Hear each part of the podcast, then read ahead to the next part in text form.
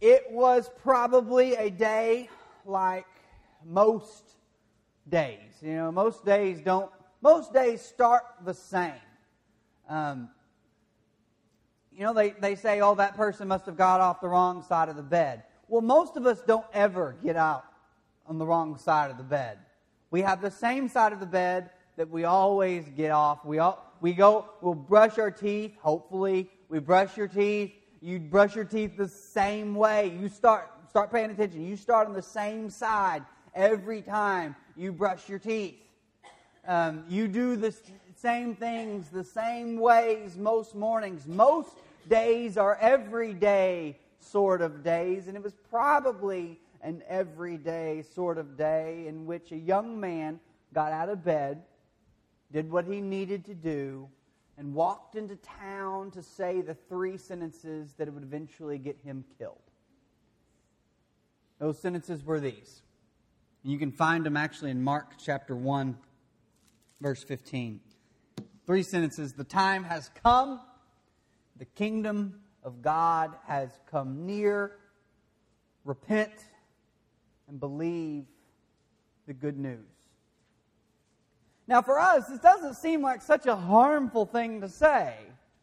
It doesn't seem like if we began a career, began a ministry with uh, the kingdom of God, the time has come, the kingdom of God has come near, repent and believe the good news, we wouldn't guess that three years later, we'd end up dying for what we said or what we taught.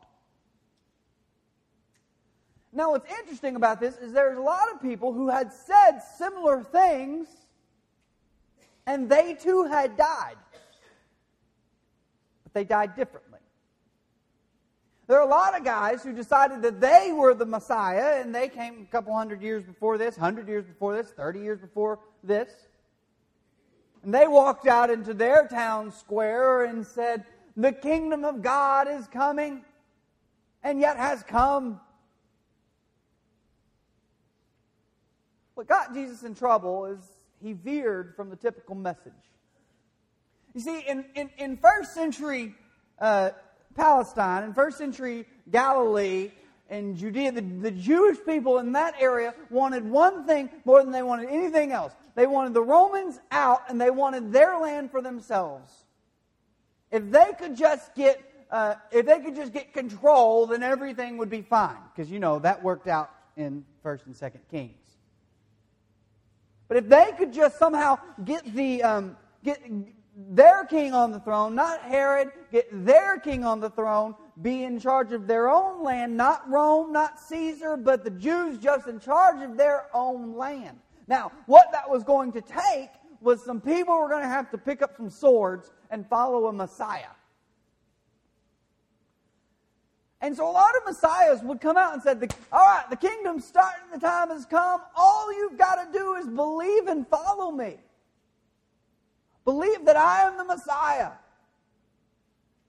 For these other movements, repentance wasn't anything. It wasn't needed. You just because what they were doing, everyone believed that the best thing that could happen was that the Romans would be run out of town. Everyone believed that the best thing that could happen was that King that Herod got knocked off his throne. The Israelites could claim Israel once more. They would take just Judea, but they wanted, I mean, the whole thing could be theirs. And when a Messiah showed up and said, Hey, you know the thing you're always thinking? Well, I'm going to help you take that. I'm going to help you run with it. Seems to me like that's probably not the best path, is it? Now, it's the best path if you want a bunch of people to follow you and that you want a bunch of people to follow you and back. There were a lot of people who died on the battlefield watching their hopes of a of a the Israelite people getting their land back. Watch it flicker like a mirage in the distance. A lot of people bought in to the idea that we're going to just run into battle and everything's going to work out for us. A lot of people died like that. But Jesus' message wasn't, hey, guys, you know the thing you've always thought? I'm going to be in charge of that, and come on, just believe. Let's go. But Jesus added one word that messed the whole thing up. The time has come. The kingdom of God has come near, or is coming, or is approaching. Repent and believe. See, listen, we're really fine with believing. We're really good at believing, maybe. But you throw that one word in there, that really messes with us. The word comes from uh, the word, it basically means turn your heart. Like what, what you focus on all the time at your very core, turn away from that onto something else. It's a fun Greek word, metanoeo. It's, re- it's much more fun to say than repent. Although repent has this accent to it. Repent, you know, so see a lot of y'all just had flashbacks of church when you were younger. Now, the way we always said it, there was a, there was a hierarchy, there was a steps you had to take.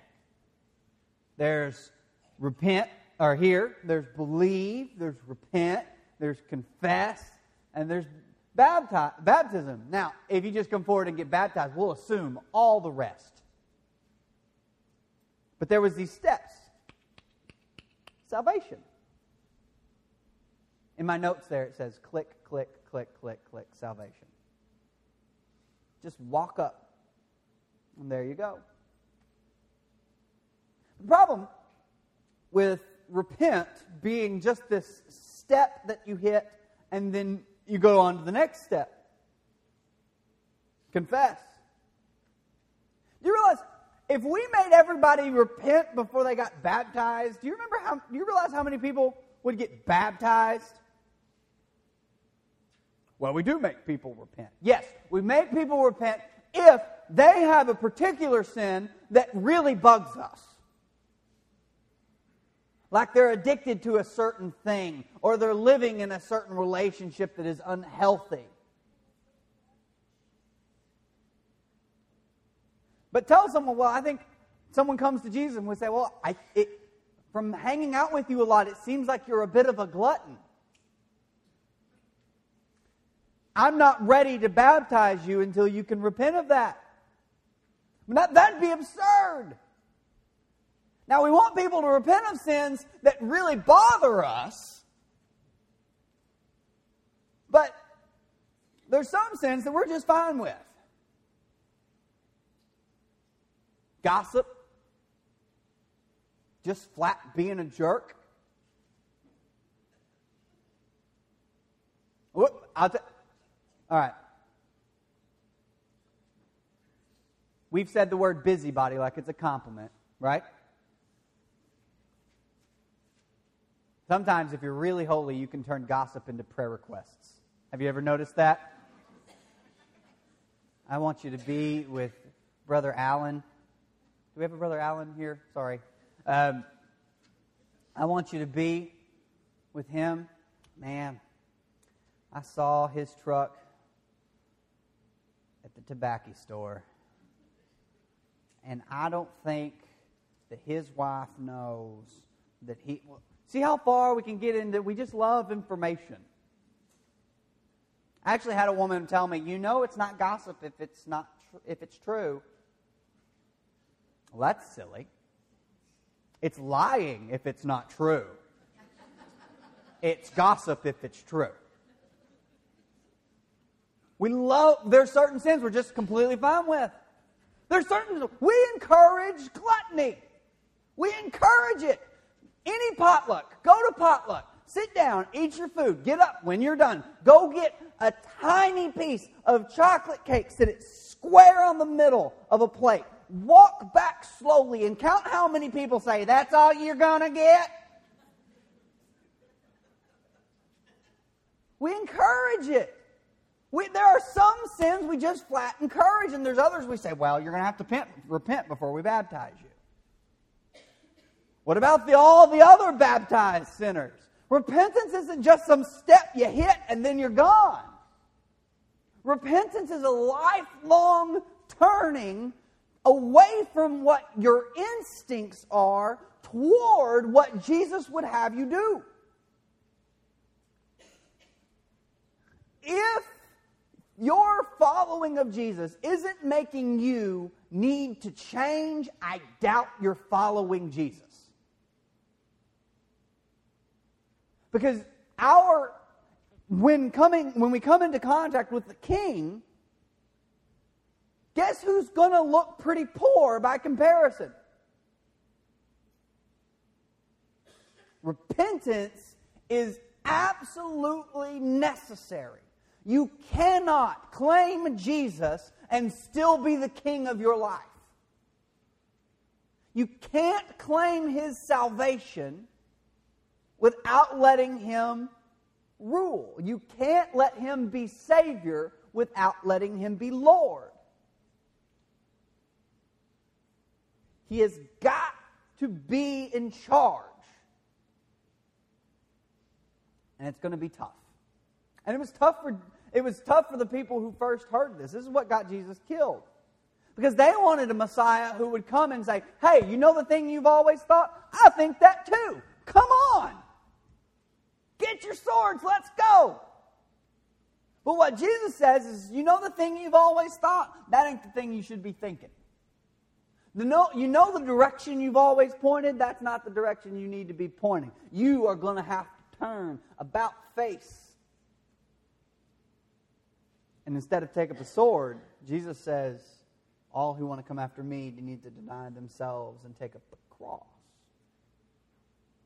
It's a different sort of life that he calls us to. And it's, it's going to be difficult. When I was a child, um, mom would leave us in the car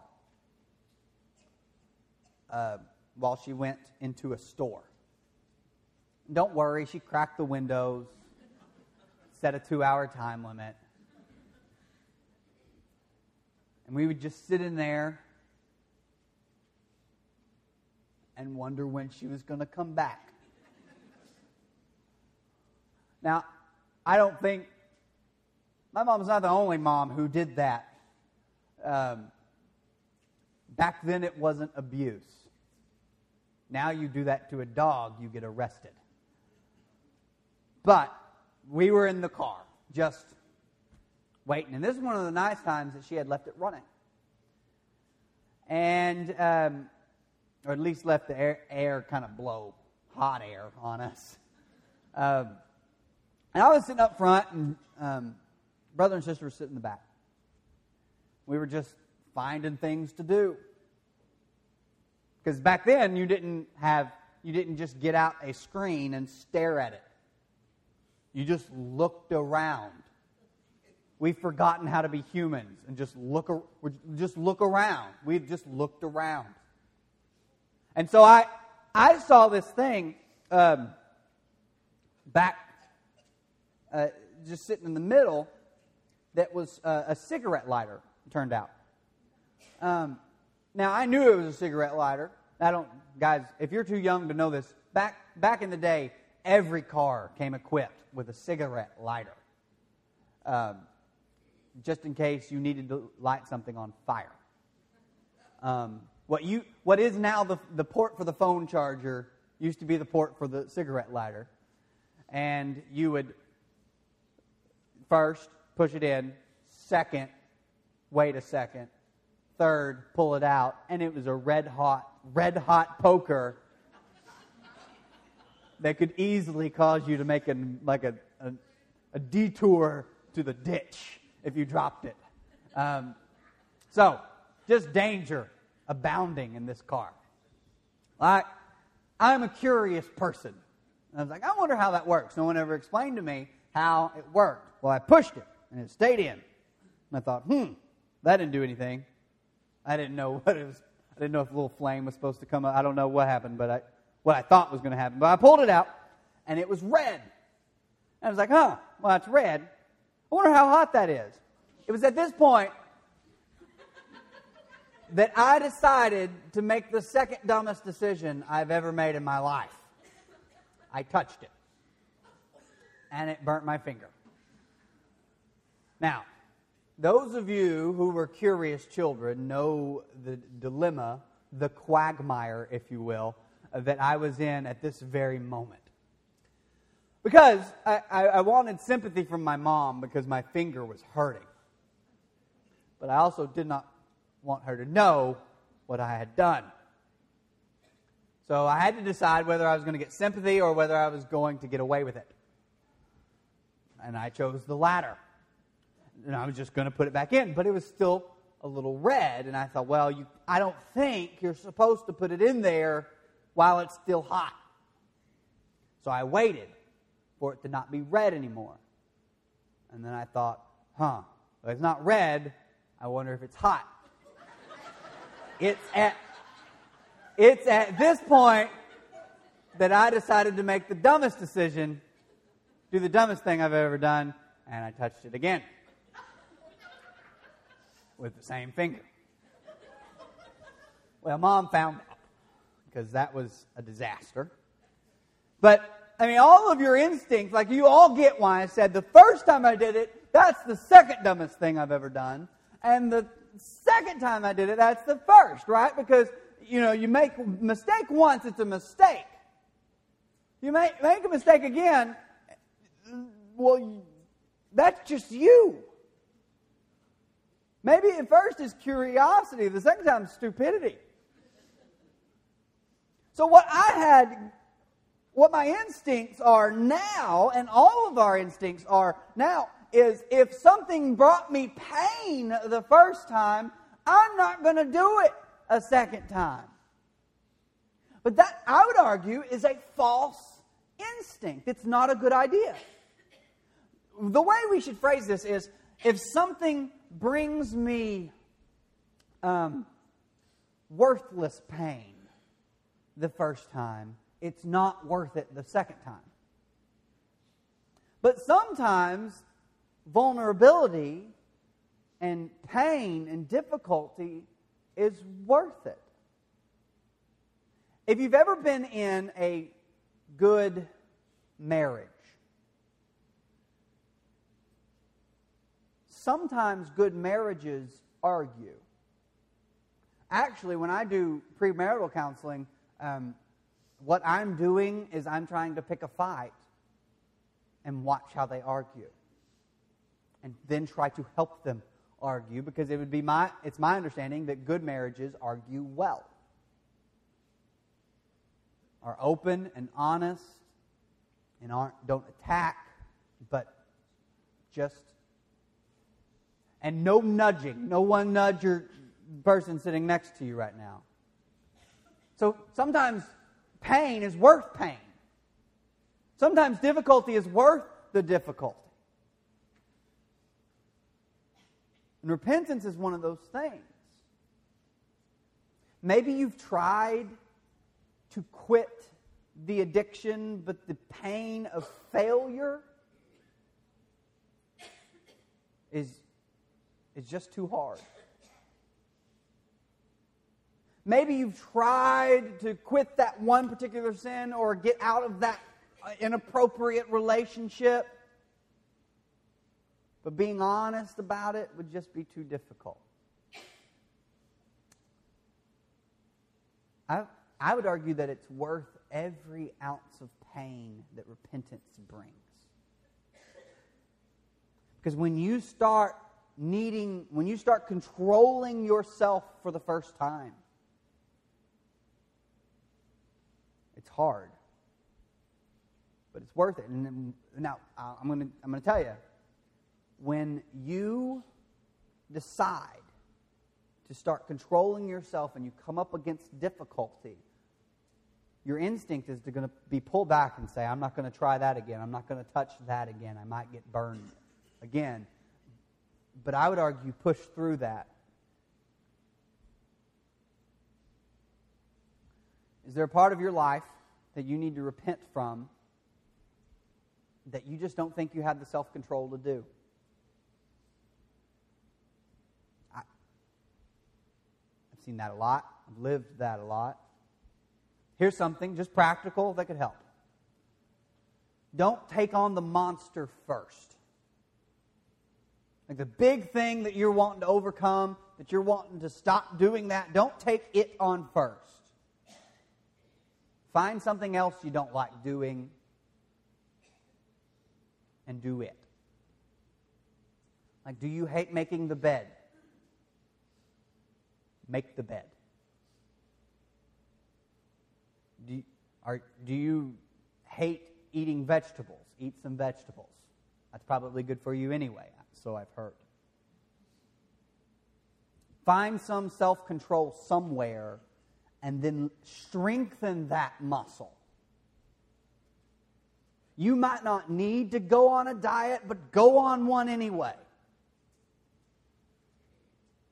Because this idea of self control, you're not, you're not just going to float through your life haphazardly, and then when you run into a point where you need to, you might need some self control, you're not going to be ready for it unless you've flexed that muscle before.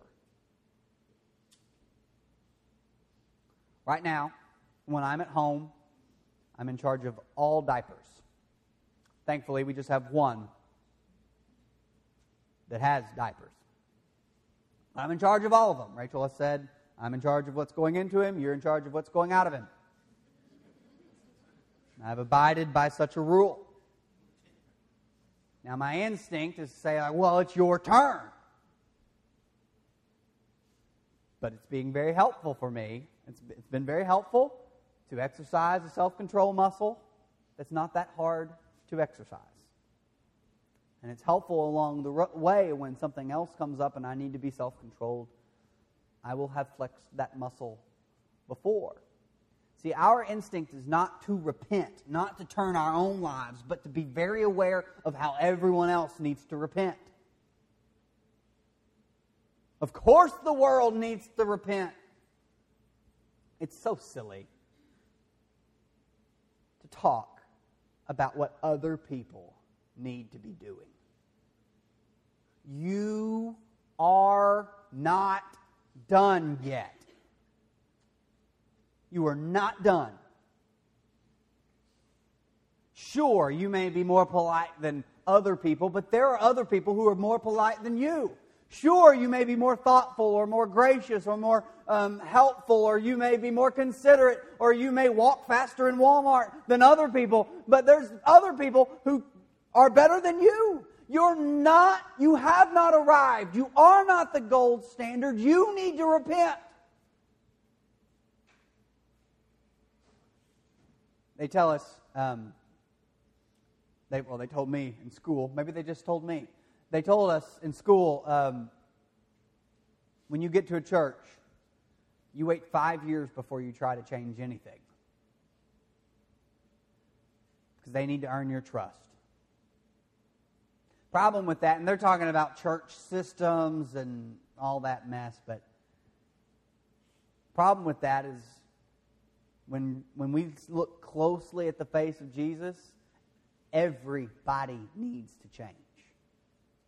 Jesus' first sentence, or first or third sentence actually, first message was repent and believe. Change who you are at the core. Benjamin, let's at least acknowledge that there are some people who need to repent more, right, than I do, right? That's foolish. Stop giving yourself a pass because you think you're good enough. Now, listen, I wouldn't argue that you need to beat yourself up constantly, but if you're following Jesus, there's going to be times when, when what you think is not what he thinks, and our instinct is often to just sort of turn what he thinks. Look what, he, look what Paul says in Romans. Let's skip to that slide about Romans. You, therefore, here he's talking to people who judge. You, therefore, have no excuse, you who pass judgment on someone else. For at whatever point you judge another, you are condemning yourself, because you who pass judgment, you do the same things. You're just as bad. I wish I had a sign in my car. I just all I need is a is a, is a stand and a piece of cardboard and have someone who has handwriting that's legible, not me, um, write, I'm sorry on it. Because there's a lot of times I need to hold that out the window. If someone pulls out in front of you in a Camry, it's probably me. I just, I thought it was clear. On, on a scale of 1 to 10, with 1 being, I'm not going to tell you, and 10, I'm not going to let you know, I'm probably a six and a half. I'm an okay driver. I'm doing my best. But when people pull out in front of me, I think it's the end of the world. We're doing the exact same things. Next slide, verse 4. Or do you show contempt for the riches of his kindness, forbearance, and patience? This is not just riches of his kindness. This, this, uh, sentence should say, riches of his kindness, the riches of his forbearance, and the riches of his patience, not realizing that God's kindness is intended to bring you to repentance. There's an emphatic you here. It's not, God's kindness is not intended for you to bring others to repentance. God's kindness is meant to bring you to repentance. He is going to show mercy. He is going to show, forbearance or, or, or mercy or kindness. He is going to show patience to you, and He's going to lavish it upon you until you get to the point where you're ready to turn your heart completely to Him. Why do we think that shouting Bible verses at people is what's going to make everyone else repent? What is the evangelism strategy that Jesus or that God uses? He lavishes riches of kindness and forbearance and patience on us. I would argue that if we want other people to repent, the mode of, of operation should be kindness and forbearance or patience, mercy, love. And, and God's kindness, God's patience, God's forbearance, putting off our sins and saying, I know he's sinning right now, but just wait. He, God is hopeful. God is hopeful about what we might become. Not judgmental about what we have been. God is not judgmental about what we have been, but He is hopeful about what we might become.